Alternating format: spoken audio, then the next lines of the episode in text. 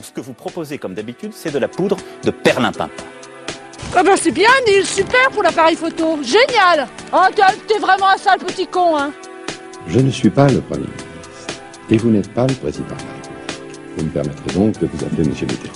Et vous avez tout à fait raison, Monsieur le Premier ministre. En gros, en gros, dans notre société actuelle, il y a des exploiteurs et il y a des exploités. Je suis du côté des exploités. Bonsoir à tous, bienvenue sur Radio Méga dans l'heure du débat, votre nouvelle émission du dimanche soir, une fois par mois de 17h à 18h. Je vous souhaite au nom de toute l'équipe une bonne année 2018. Durant une heure, nous allons revenir sur l'actualité écoulée durant ce mois. Nous aborderons un sujet qui fait débat dans notre département. Et pour m'accompagner à la présentation de cette émission, Mathilde Yel. Bonsoir Mathilde. Bonsoir. Notre sujet de ce soir fait débat depuis plus de 30 ans dans la Drôme, la fermeture de la maternité de Die. C'est la plus petite maternité de France. Euh, en 2017, il y a eu seulement 98 naissances, mais pourquoi va-t-elle fermer? Comment vont faire les femmes pour accoucher en sécurité? Comment les habitants s'organisent pour lutter contre cette fermeture? Voici quelques-unes des questions que nous allons poser à notre invité de ce soir. Pour y répondre justement, nous recevons Philippe Lowenberg, président du collectif de défense de la maternité de Die. Bonsoir. Bonsoir. Nous aurons aussi une interview de Sylvaine Laborde-Castex, journaliste au journal du DIY de la Drôme. Elle suit au plus près le dossier de la maternité de Die depuis plus de 10 ans. Et pour vous questionner, un chroniqueur, Théo Froger, étudiant à Sciences Po Grenoble et natif de la maternité de Die justement. Bonsoir Théo. Bonsoir à tous. Et puis vous pouvez bien sûr réagir et interagir avec nous par téléphone au 04 75 44 16 15 sur notre page Facebook lors du débat et puis sur Twitter avec le hashtag Radio Méga. Nous attendons toutes vos réactions. Après cette émission, votre soirée d'information continue. Vous retrouvez à 18h Quentin Javela avec Disons-le.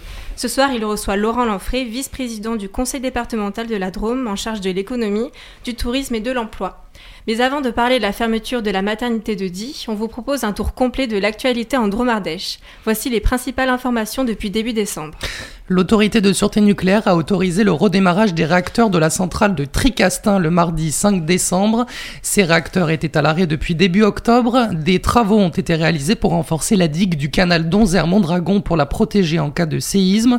Une semaine plus tard, une annexe de la centrale a été évacuée en raison d'une hausse de la radioactivité dans l'air. L'origine de l'incident a été identifiée, une erreur de manœuvre sur la vanne d'un réservoir de traitement des effluents gazeux.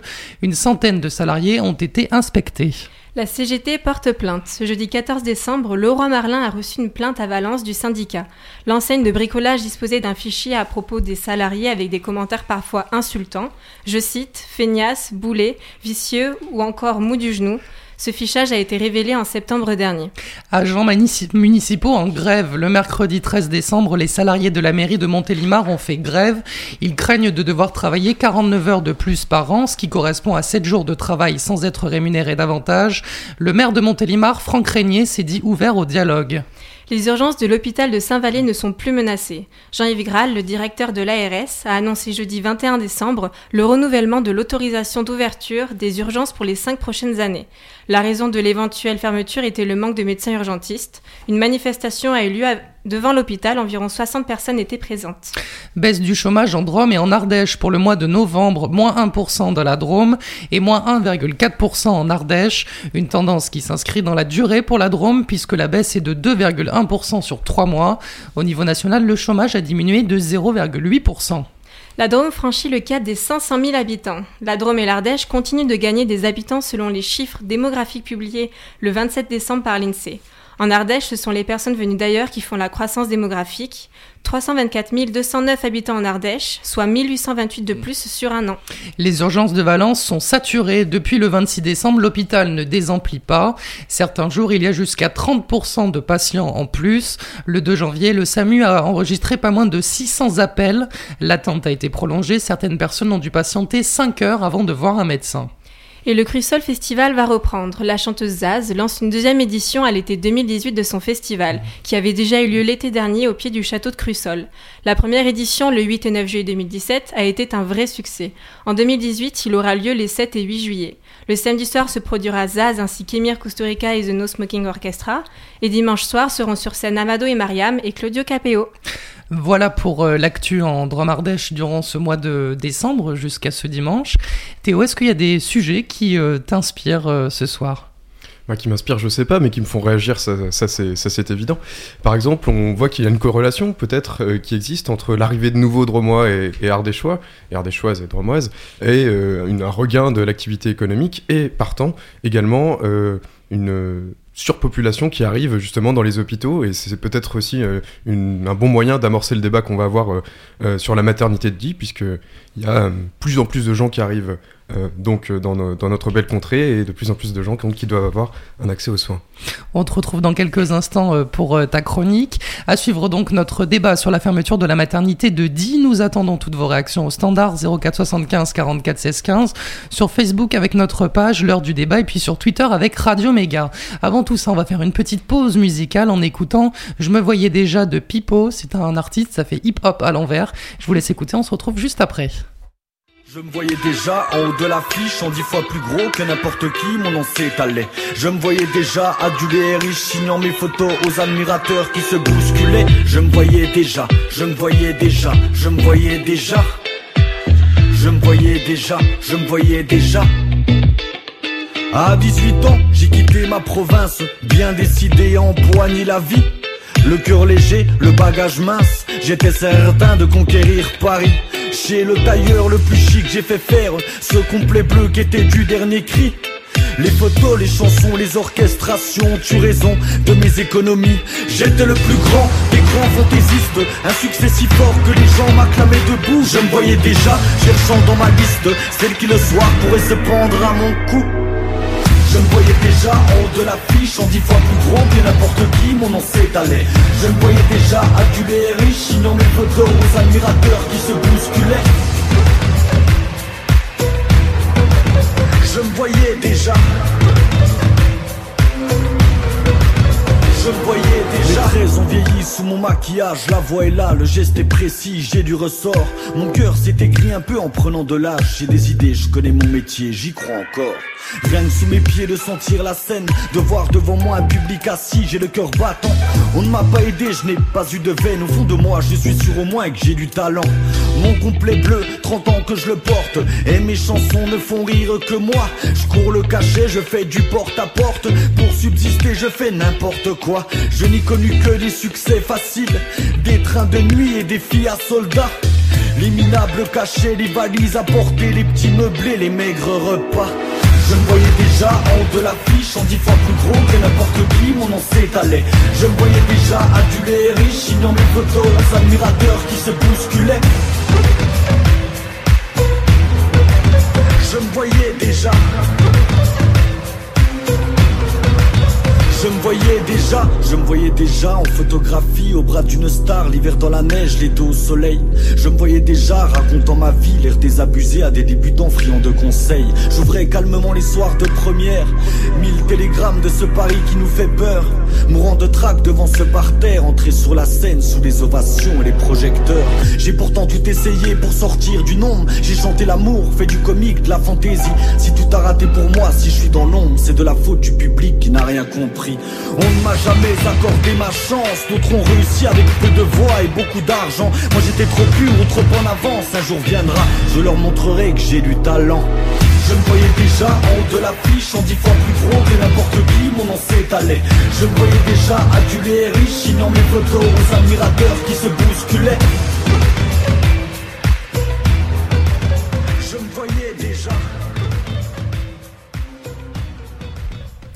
Il est 17h09, vous écoutez l'heure du débat sur euh, Radio Méga. Ce soir, nous allons parler de la maternité de Die. C'était la plus petite maternité de France avec 98 naissances en 2017. Depuis plus de 30 ans, cette maternité est menacée, mais jusqu'à maintenant, la mobilisation des habitants et des élus a réussi à la sauver jusqu'au 31 décembre 2017. Dimanche dernier, la maternité a fermé ses portes entre amertume, résignation et colère. Ce soir, Théo, dans ta chronique euh, Pensons global, agissons local, tu vas nous parler de cette maternité de Die que tu connais bien. Mmh. Et pour toi, tout finit avec une naissance. Effectivement. Dromoise, Dromois, d'ici ou d'ailleurs, bonsoir. C'est une chronique toute neuve qui arrive à vos oreilles, et cette chronique, comme cette émission, va tenter de parler de vous, de nous, qui essayons de rendre notre réalité plus réjouissante, plus entraînante, plus exaltante. Pourtant, cette première chronique est marquée par une nouvelle euh, des moins agréables. Tout finit avec euh, une naissance, celle du petit Willem. La maternité de Die ferme ses portes et avec elle, c'est toute une histoire qui se termine. Celle des pleurs des nouveau-nés, de la joie, des larmes des parents qui découvraient pour la première fois le visage de leur enfant. C'est aussi l'histoire d'un hôpital, d'un lieu de soins perché sur une colline aux abords de la ville de Die. C'est un lieu particulier, dit. Ceux qui s'y sont déjà rendus savent de quoi je parle. Imaginez un petit peu. Le bruissement léger des cigales au loin, le doux parfum de la lavande porté par un vent chaud, les bruits de pas heurtant le pavé. Ce sont peut-être les premiers sons, les premières odeurs, les premières sensations qu'expérimentaient les nouveau-nés en sortant de la maternité. C'est aussi l'histoire des sages-femmes, des infirmières, des mailloticiens, à qui les habitants Die ont d'ailleurs tenu à rendre hommage il y a quelques semaines en allant leur offrir des fleurs. En tout cas, ce furent les miennes, je le suppose, ces sensations, il y a de ça 21 ans lorsque je venais au monde dans cet endroit spécial. À l'époque, mes parents vivaient dans le Vercors, et Die était l'endroit le plus proche où trouver une maternité. C'était déjà long à l'époque, une heure. Comment alors ne pas comprendre la volonté de ces trois futures mères ayant porté plainte pour non-assistance à personne en danger le 9 décembre dernier? Une plainte légitime au regard du recul de l'une des missions essentielles de l'État, celle d'assurer l'égalité et la qualité de l'accès aux soins. Apparaît alors le, véritable problème dans cette sombre affaire, le recul significatif du service public. Des situations comme celle de Die, il y en a beaucoup en France. La fermeture annoncée des hôpitaux, par exemple de Longjumeau, de Juvisy ou d'Orsay, et ce n'est que la partie émergée de l'iceberg. Tout ceci, c'est le résultat de 20 ans de politique visant à faire basculer les soins du public vers le privé. Cela a pour résultat d'instaurer des cadences infernales pour le personnel hospitalier en résultant une baisse de la, qualité des soins. Des soins plus coûteux euh, pour les patients avec des dépassements constants d'honoraires. Plus que ça, les cliniques privées coûtent plus cher à la collectivité. La grande différence, c'est donc la recherche de profit, et cela pas toujours dans l'intérêt des patients. Si les hôpitaux coûtent cher, au moins proposent-ils un service de proximité, une qualité de soins, une présence dans les territoires qui ne sont pas des grandes villes. Au moins, c'est nous, qui, la collectivité, qui le finançons. L'accès aux soins est un enjeu de taille, à mon sens, cela dépasse les questions budgétaires. En se laissant aller au champ des sirènes néolibérales, l'État se retire des territoires, rompant alors le contrat social qui a été établi entre nous et les dirigeants. Alors, que faire? Que faire face aux coups de boulet envoyés par le grand capital et ses alliés du gouvernement? Eh bien, s'indigner, se mobiliser, s'organiser pour retrouver un pouvoir d'agir sur notre quotidien, de faire les choix pour nos territoires, de se concerter, de débattre de notre futur commun. La politique, ce n'est pas la gestion d'un budget. La politique, c'est du conflit et des choix. Si l'État recule, alors c'est peut-être à nous d'avancer. C'est la moindre des choses que nous devons au jeune Willem. D'ailleurs, si tout finit avec une naissance, alors rien n'est perdu. Merci euh, Théo pour euh, cette chronique. Euh, Philippe Lowenberg, est-ce que vous avez une réaction suite, suite à cette chronique? Je trouve qu'elle est assez vraie. On a 20 ans, voire 30 ans de politique avec le numerus clausus déjà qui minimise le nombre de médecins qui peuvent accéder aux études. Et puis avec euh, cette politique austéritaire qui dure euh, depuis 30 ans, je crois, depuis 83, on va dire, euh, sous Mitterrand, qui consiste à faire des économies sur l'hôpital public, à faire des économies sur la sécurité sociale, et à un moment donné, bah, c'est au détriment des habitants, de l'offre de soins, des besoins, et c'est au détriment aujourd'hui de la sécurité d'un grand nombre d'habitants sur nos territoires. Mmh. Donc euh, on va faire un focus sur euh, cette maternité euh, de Die et sur le collectif dont vous êtes le président. Depuis combien de temps est-ce que l'opposition existe pour la défense de cette maternité? Ça fait 31 ans que les habitants, le collectif, avec les habitants, parce que le collectif serait rien sans la population. En fait, le rôle du collectif, c'est simplement d'aller chercher des informations, de les partager avec la population et ensuite de décider ensemble des actions à mener pour euh, maintenir ou pas euh, nos services. Ça a concerné la maternité, la chirurgie, mais aussi d'autres services, euh, parfois les services de suite de soins et de rééducation, services de médecine, services de gériatrie, parfois sur le manque de personnel, enfin tout ce qui concerne l'hôpital et sur lequel on a des informations qu'on peut partager. Voilà, on essaye de se battre pour avoir un meilleur service de soins sur le DIWA. Alors comment est-ce que vous vous organisez justement? En général, quand on arrive à avoir des informations, euh, ce qui est notre travail euh, quotidien, on les partage euh, dans la presse, on informe les habitants par des réunions publiques, on informe les élus, puisqu'on a en 30 ans, on a toujours eu les élus avec nous, sauf cette année, et c'est pas un hasard si l'ARS a réussi, l'ARS, l'agence régionale de santé, dirigé par M. Graal, a réussi à fermer. Et puis euh, on partage ces informations avec les habitants et on décide d'actions. Alors manifestations, pétitions, euh, blocage de train, blocage de route, euh, squattage d'hôpital, c'est arrivé une fois. euh, Enfin voilà, on décide ensemble des actions et on mène les actions qu'on a décidées ensemble. Mm. Voilà, ça n'empêche pas après les habitants de mener d'autres actions s'ils le souhaitent, mais c'est en leur nom. Comment est-ce que vous avez eu euh, connaissance cette année de la fermeture? Alors, on avait plusieurs euh, soupçons. On va dire que l'année dernière, déjà, lors, des vœux du directeur de l'hôpital au personnel et, aux élus, il y avait des phrases à demi teintées où on sentait que sa volonté, c'était pas vraiment de renouveler la maternité, mais c'était pas vraiment dit. Ensuite, il y avait eu des candidats euh, l'année dernière, euh, des candidats qui se sont présentés au poste de gynécologue et de chirurgie euh, à dit et qui n'ont pas. Enfin, l'ARS n'a pas fait ce qu'il fallait pour leur permettre de pouvoir postuler en bonne et due forme. Euh, ensuite, on a appris au mois de septembre ou octobre que le directeur n'avait pas fait les demandes de renouvellement d'autorisation. Et puis, on a eu le 24 novembre un, un communiqué de presse de l'Agence régionale de santé informant de la fermeture de la maternité. Donc, on avait déjà lancé une pétition, on avait déjà lancé euh, une mobilisation, puisqu'on savait que la volonté, c'était de fermer. Vous avez fait aussi une action euh, au tribunal. Est-ce que vous pouvez nous en dire plus? Alors, on s'était dit qu'on utiliserait tous les recours. Quand on a vu que le directeur n'avait pas fait la demande d'autorisation de fonctionnement, que les élus euh, n'appelaient pas à manifester et partaient une nouvelle fois tout seuls chez la ministre, alors qu'on leur avait demandé euh, à ce qu'il y ait une délégation avec le collectif, puisqu'il y a beaucoup d'éléments qu'on a qui n'ont pas, ou parce que c'est quand même un domaine assez compliqué. On s'est dit qu'on utiliserait euh, tous les recours possibles, donc on est allé devant la justice. On s'est fait euh, débouter puisque notre demande a été jugée irrecevable, puisque devant le tribunal administratif, on ne peut attaquer qu'une décision administrative. Or, il n'y a pas eu de décision.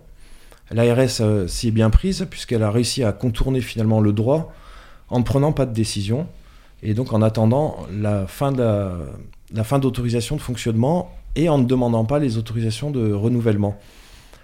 Donc on s'est fait débouter sur euh, un dossier non recevable. Par contre, sur le fond, nos arguments, et c'est peut-être pour ça qu'aujourd'hui euh, le directeur de l'ARS, le directeur de l'hôpital, euh, les, les responsables euh, de cette fermeture ne sont pas autour de cette table, euh, c'est peut-être parce que les arguments de fond euh, n'ont pu être discutés et ne seront pas discutés, mais nous, nous pensons encore euh, que nous avons raison.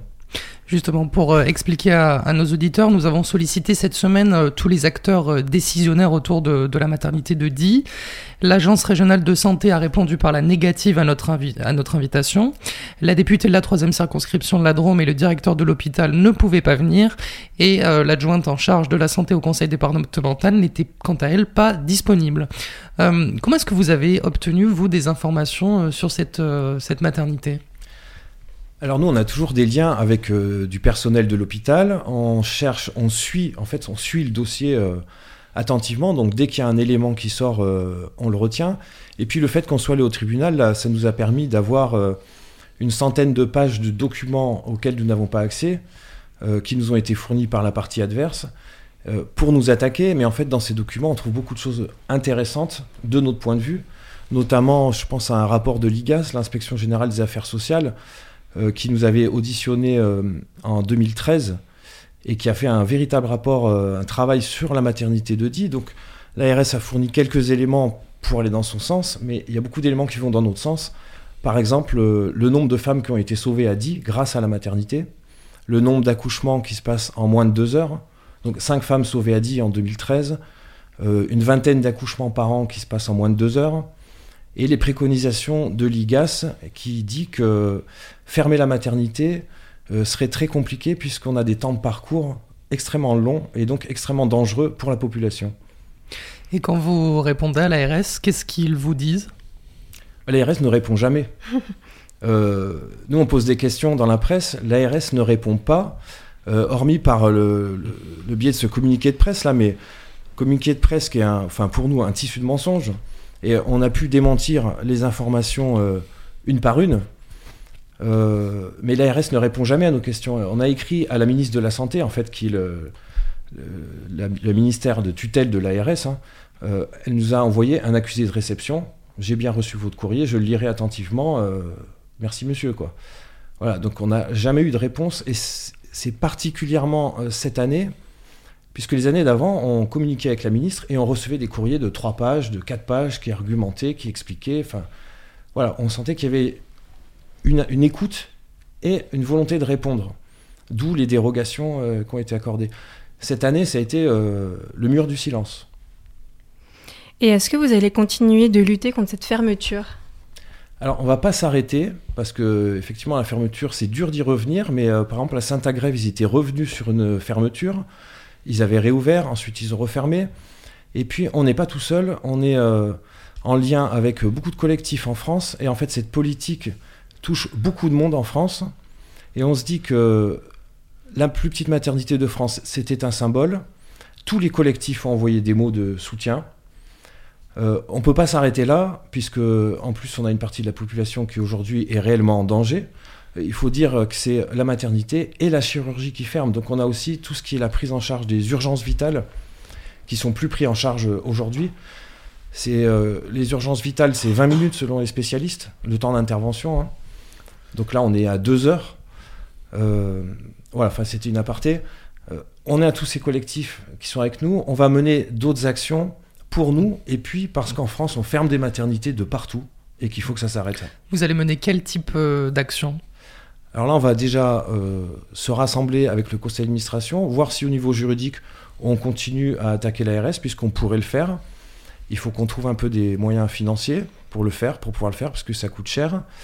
Et puis, on va mener des actions euh, de sensibilisation sur les arguments de fond, justement, puisque l'ARS avançait des arguments, a promis des hélicoptères, des transports, du SAMU, du SMUR, euh, etc.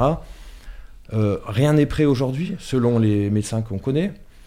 Euh, donc, on va à nouveau mettre ces éléments sur le débat public. On va voir si l'ARS répond. Et puis, euh, essayer de faire évoluer les choses et faire évoluer les élus locaux et peut-être euh, obtenir une réouverture. Vous parlez des moyens financiers nécessaires pour euh, faire des actions. Comment est-ce que vous les financez justement?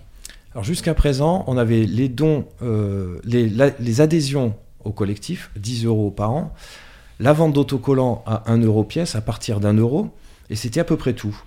Là, on a fait un appel aux dons, on a déjà récolté un peu d'argent. Voilà, c'est la, la population qui finance. On ne demande pas d'argent. euh, Enfin, on a demandé de l'argent aux collectivités pour nous aider à aller au tribunal. On n'a rien eu. Euh, on préfère être autonome finalement. Il y a combien d'adhérents? On doit être une centaine d'adhérents. Mais euh, beaucoup de. pardon, on est 100 adhérents, mais euh, 15 000 signataires sur la dernière pétition. Hmm. C'était quoi le, le sentiment quand vous avez appris que la, fermetu- que la maternité allait fermer?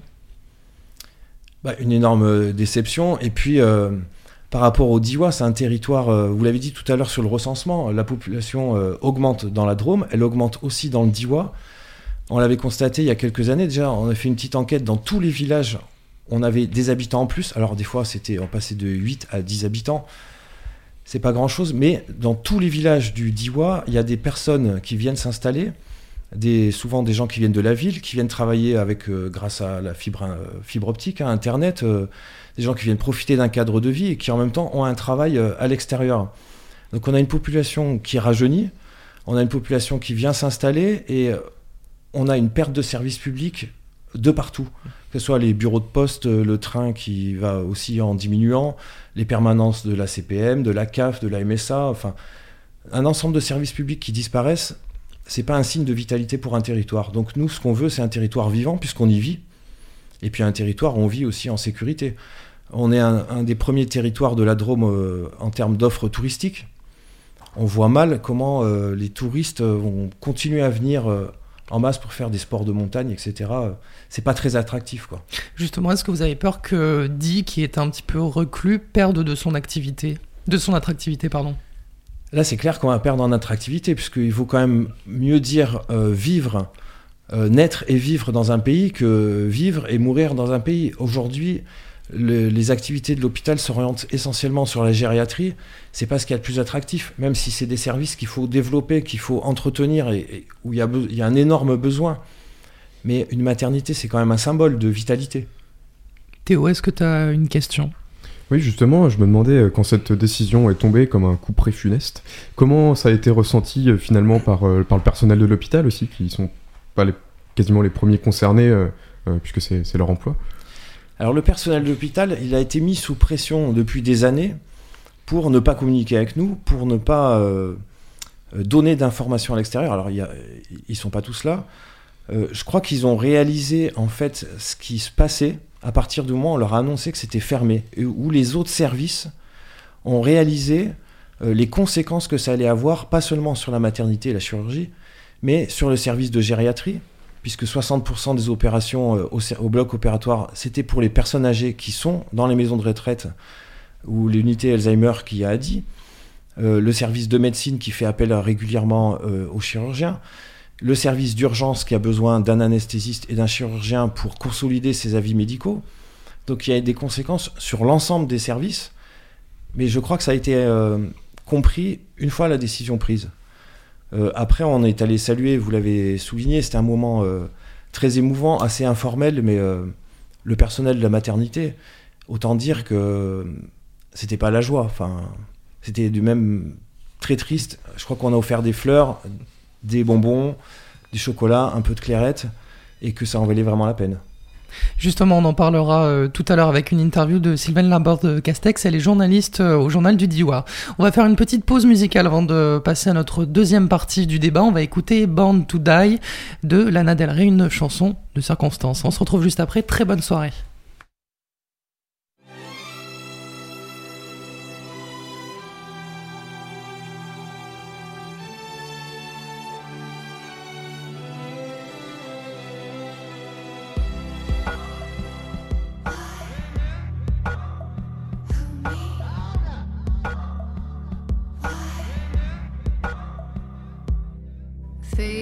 Don't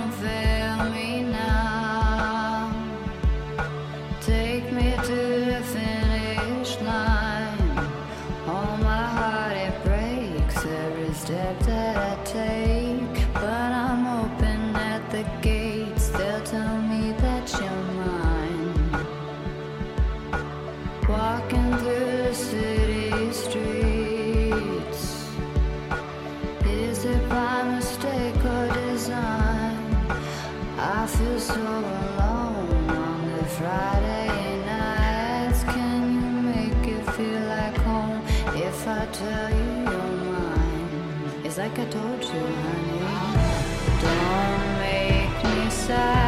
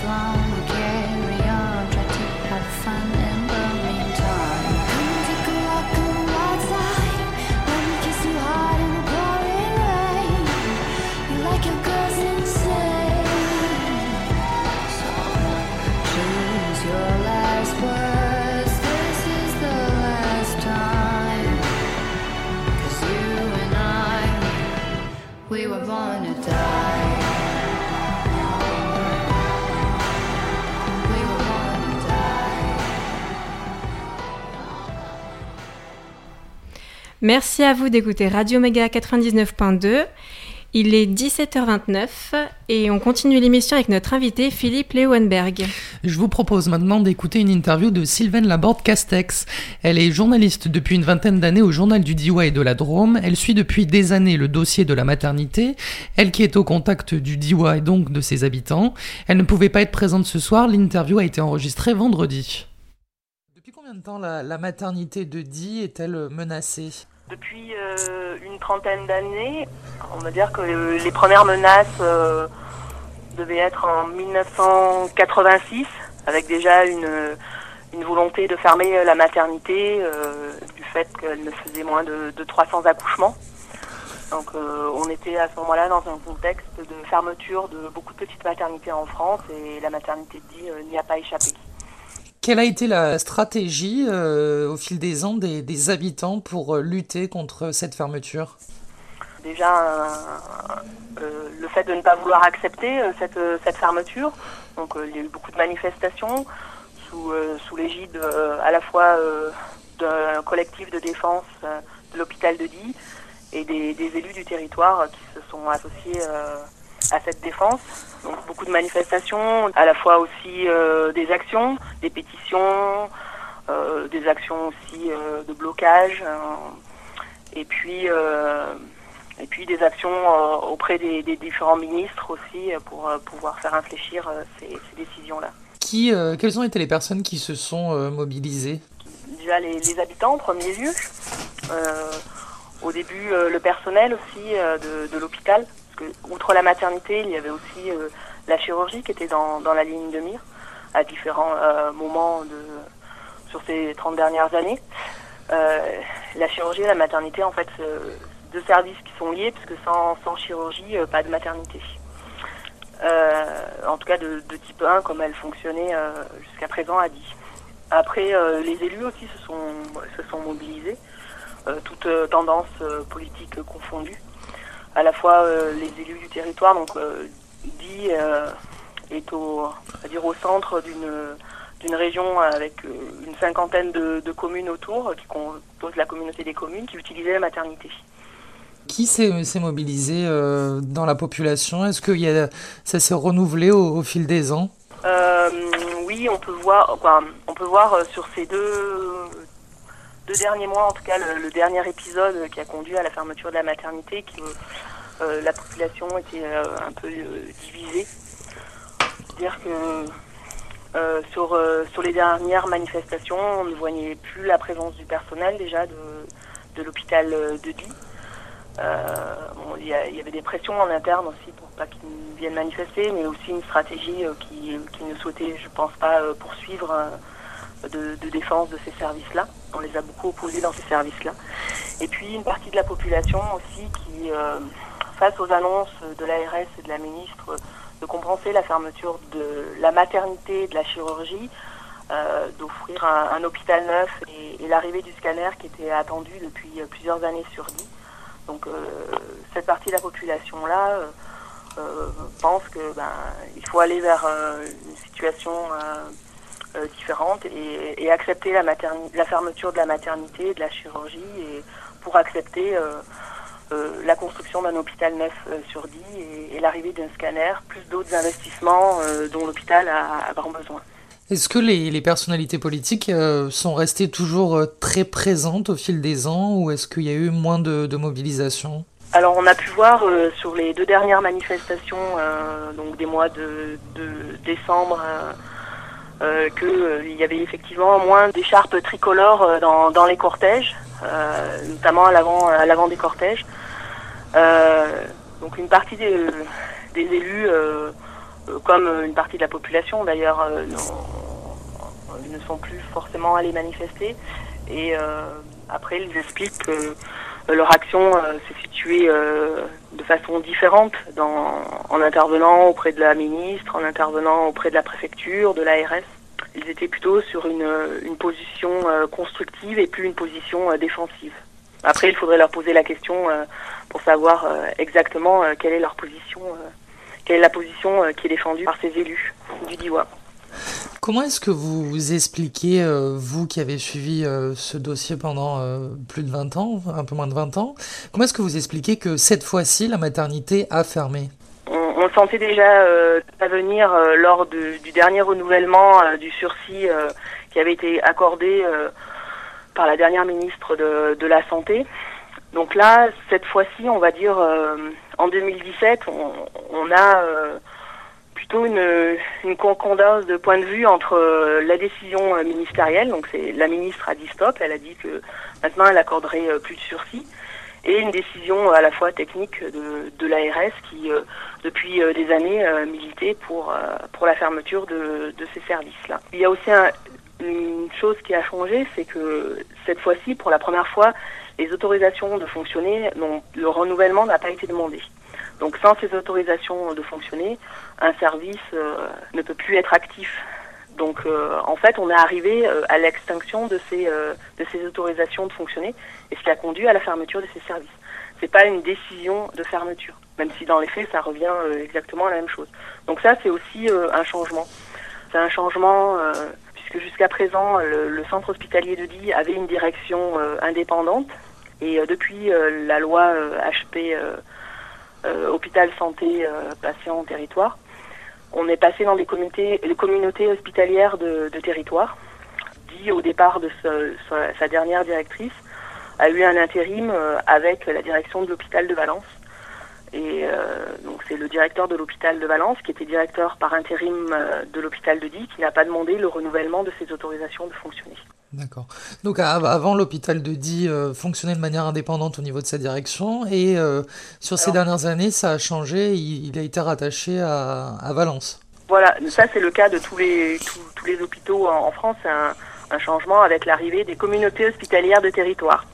Euh, ce qui a aussi changé sur le sur l'hôpital de Die par rapport et sur la maternité, c'est aussi le départ à la retraite du chef de service euh, de la maternité, qui était le gynécologue euh, obstétricien, qui était aussi euh, qui euh, qui euh, est parti à la retraite au mois d'avril.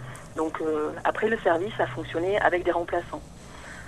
Et la dernière autorisation, euh, lorsque le sursis avait été accordé, la ministre de la Santé avait ouvert des postes et demandé euh, que des gynécologues euh, postulent.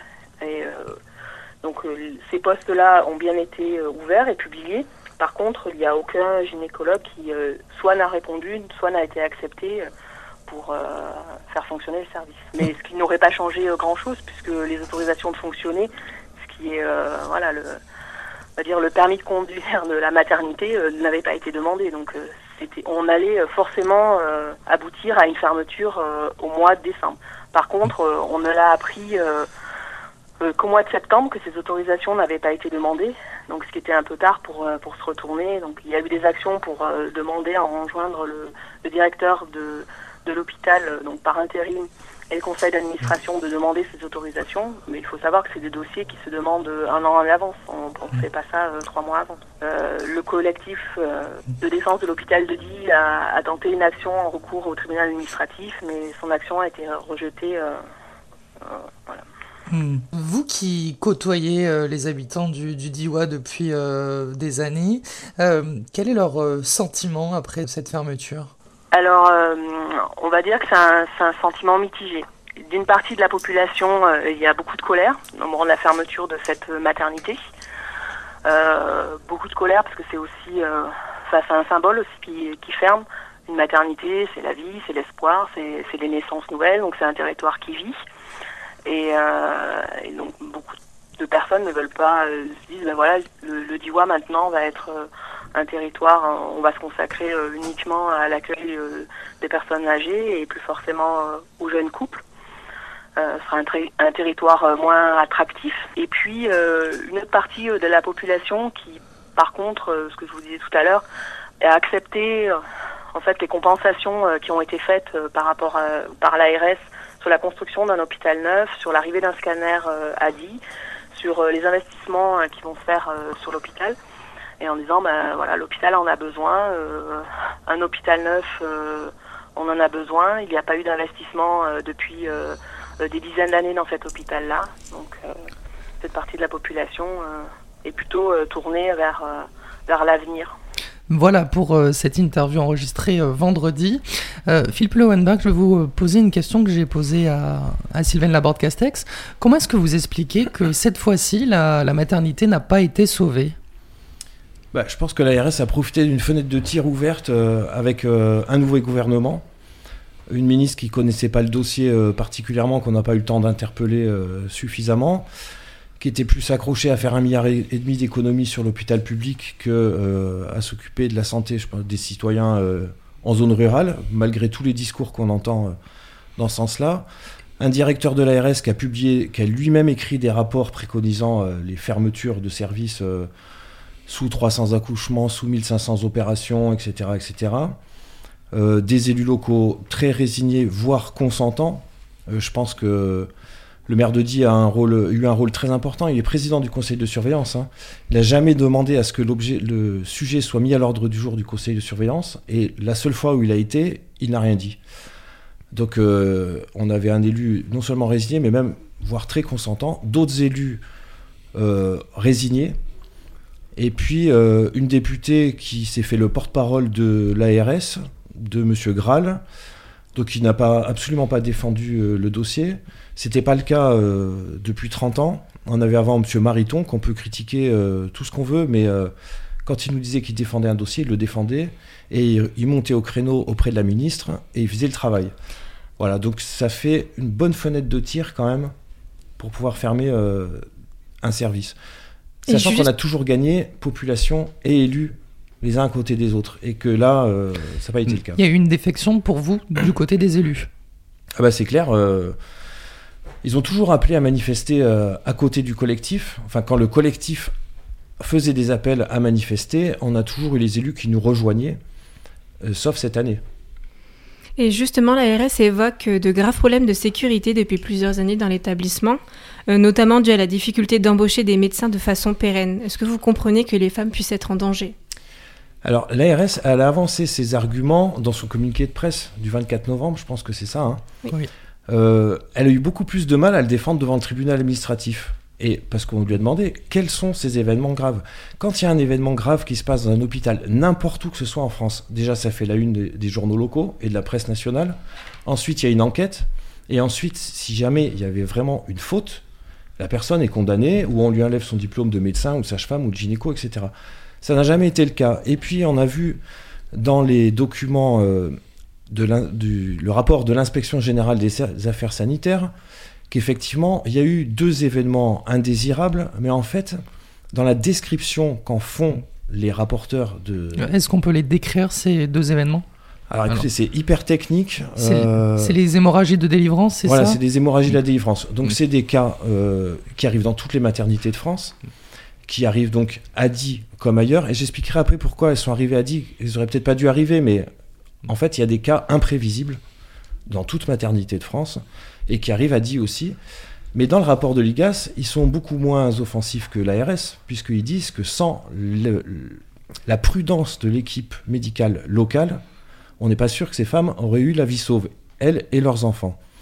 Alors, je voudrais revenir sur un point, c'est que la maternité, euh, par rapport au nombre de naissances, vous avez dit deux fois 98 naissances, en fait, en 2008, le gynécologue en chef, avec son équipe, avait mis en place un protocole pour éviter qu'il y ait des accidents. Ce protocole, il consistait à faire des diagnostics très serrés des femmes enceintes, et tout cas qui était susceptible d'avoir des complications était systématiquement envoyé sur Valence, Romans, Montélimar, selon le désir des, des femmes. Ce qui fait qu'on est passé de 150 naissances à 130. Et puis la personne chargée de ce protocole, qui était avant une personne de dit, avec une équipe, hein, est devenue une chef euh, de Valence. Et tout d'un coup, comme si les Diwan ne faisaient plus d'enfants, on passe de 150 naissances à moins de 100.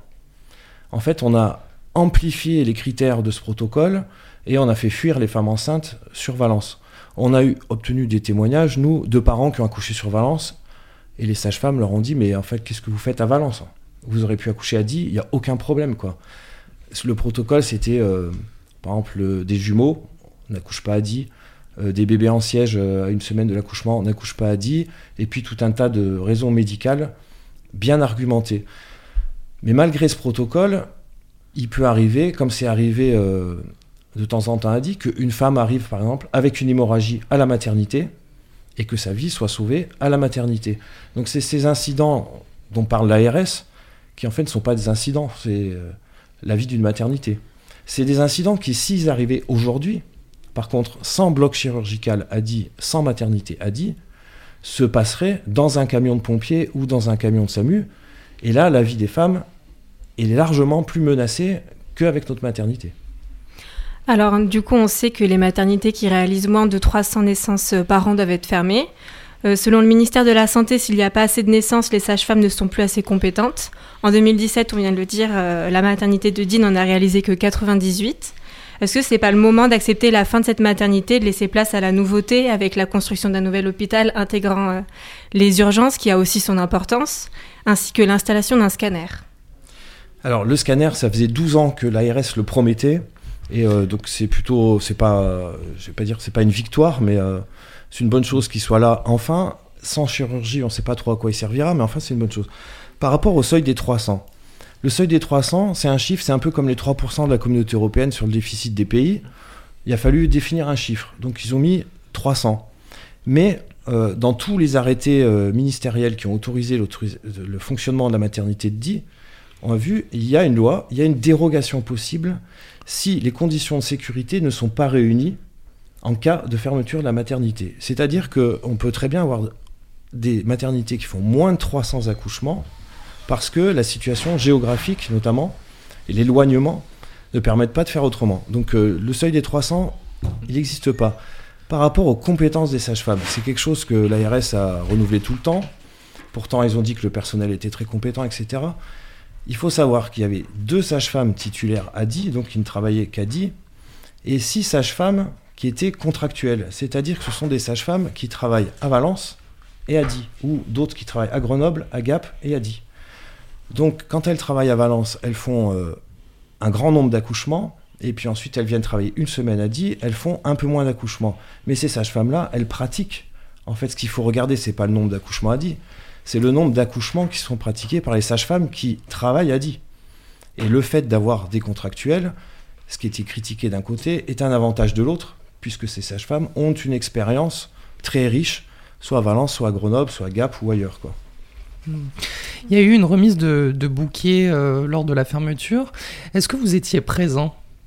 Ah bah, C'était même euh, moi qui avais fait un appel pour que on aille voir euh, ces sages-femmes et l'auxiliaire de puériculture, puisque on a aussi des relations personnelles. Ah, moi, elles ont accouché mes enfants, hein, pour tout vous dire. beaucoup de gens ont eu des relations personnelles avec ces personnes-là, des relations, j'allais dire, intimes, enfin quasiment, en tout cas pour les femmes qui ont accouché. Et puis on ne pouvait pas les laisser comme ça le jour de la fermeture sortir du service à 18h30, euh, fin, euh, une fin sombre euh, en plein hiver sous la neige. quoi. Est-ce que vous pouvez nous, décrire un petit peu ce moment? Eh bien, on s'est retrouvé une vingtaine. On avait plusieurs personnes avaient ramené des fleurs, des bonbons, des chocolats. c'est entre deux fêtes, donc et puis euh, les sages-femmes et l'auxiliaire de puriculture sont sortis. Il y a eu un espèce de blanc, de silence, de, gêne. Enfin, c'était assez intime. Et puis après, on s'est décontracté, on a discuté, on a essayé de voir euh, comment allait se passer la suite, notamment pour celles qui perdent leur emploi, puisque l'ARS avait dit que personne perdrait son emploi. Et là, c'est pas vrai. Il y a des gens qui perdent leur emploi. Et puis on a essayé de leur remonter le moral et on a fini au café. Euh, un peu plus tard. Merci. On va faire une petite pause musicale avant de conclure euh, cette émission. Euh, et Quentin viendra nous présenter euh, le sommaire de son émission à partir de 18h. C'est Disons-le que vous retrouvez sur Radio Méga. Mais avant ça, on va écouter une chanson de François Béranger avec Département 26.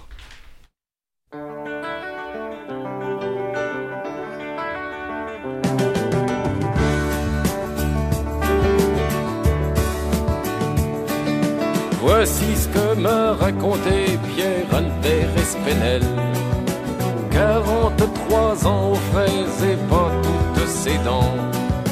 Un beau soir de l'automne, assis sur un banc, devant sa maison de pierre dans un village désert.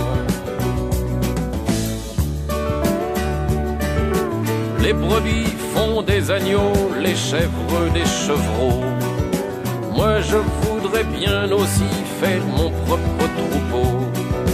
Me voilà de retour maintenant, de retour après 20 ans. Mes deux valises en carton remplies de solitude. Pour celle que j'attends un jour, j'ai travaillé des jours à reconstruire une maison avec tout ce qu'il faut dedans. De l'eau chaude, un frigo, une radio. J'y vais une fois de temps en temps, je m'assieds et j'attends. En même temps que je rebâtissais, j'ai écrit aux journaux, aux chasseurs pour être précis avec ma photo. Un jour, une m'a répondu que ça l'intéressait. Elle est venue de sa Bretagne jusque dans nos montagnes. C'est Frédéric l'épicier qui l'a monté de la vallée. Dans sa camionnette rouillée le jour de sa tournée. Quand j'ai été la chercher, on s'est bien regardé. On n'a pas su quoi se dire, elle aurait pas dû venir.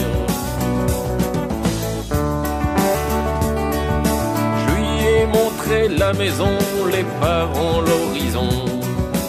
Et puis on a essayé un peu de se causer. Je me souviens qu'elle m'a dit qu'on était bien gentils.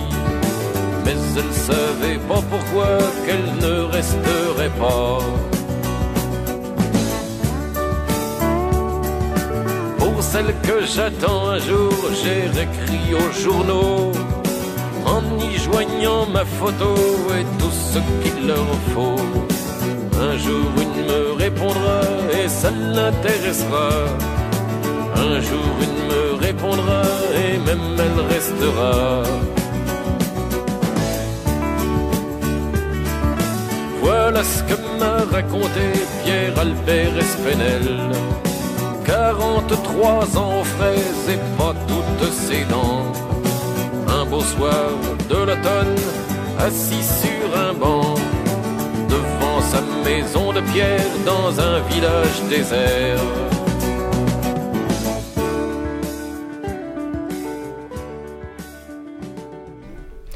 Vous êtes bien à l'écoute de Radio Méga. Juste après notre émission, vous retrouvez Disons-le avec Quentin Javela et toute son équipe. Quel est l'invité de ce soir, Quentin? Bonsoir à vous, très heureux de vous retrouver.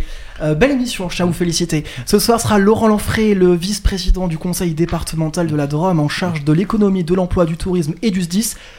On a fini la phrase, on pourra en parler avec lui. Et on aura Roman Rose. Vous connaissez Roman Rose ou pas? Pas du tout. Celui qui a fait la nouvelle star et qui n'a pas du tout aimé Danny Sainté, mais Cœur de Pirate a beaucoup kiffé. Et on parlera avec lui de tous ses projets. Et Tim, tu restes avec nous, bien évidemment, dans Disons-le. Vous pouvez appeler à tout moment au 04 75 44 16 15. Et on est là avec toute l'équipe. À tout de suite. Ça, c'est à partir de 18h. Merci à notre euh, invité d'être venu euh, ce soir. Merci Philippe Lewenberg. Merci à vous de m'avoir invité. Merci, j'espère que ça vous a plu, que vous avez pu vous, vous expliquer. Bah écoutez, tant qu'il y a des endroits encore citoyens où on peut prendre la parole, il faut les prendre. Ces endroits-là et ces paroles. Merci. Merci à notre euh, chroniqueur de ce soir. Merci beaucoup Théo. Bah, je vous en prie. Mm. Merci. à vous. M- Merci à Tom à la réalisation de cette émission. Il continue parce qu'après il a encore euh, deux heures d'émission. Merci euh, Mathilde de m'avoir euh, accompagné. Je t'en prie.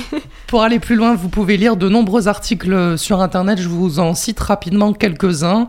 D'abord, les articles du journal du DIY de la Drôme. Le journal, le journal suit depuis le début les mésaventures de la maternité. Rendez-vous sur le site du journal. Drôme, il proteste contre la fermeture de la maternité de Die. C'est un article de France 3, Ronald Pauvergne, en date du 2 décembre 2017. Vous retrouvez des vidéos qui racontent les différentes mobilisations de ces derniers mois. Et je ne saurais que vous conseiller de lire l'article Né à 10, ça ne se dira plus, paru dans la revue Politis, en date du 14 décembre 2017, et c'est le numéro 1482. Vous pouvez retrouver notre émission en podcast sur radioméga.fr et je vous rappelle que vous pouvez nous suivre sur Facebook avec notre page L'heure du débat Radio Méga. Je vous souhaite d'ici là une très bonne soirée avec, euh, disons-le, à partir de 18h et puis nous on se retrouve dans un mois. Très bonne soirée.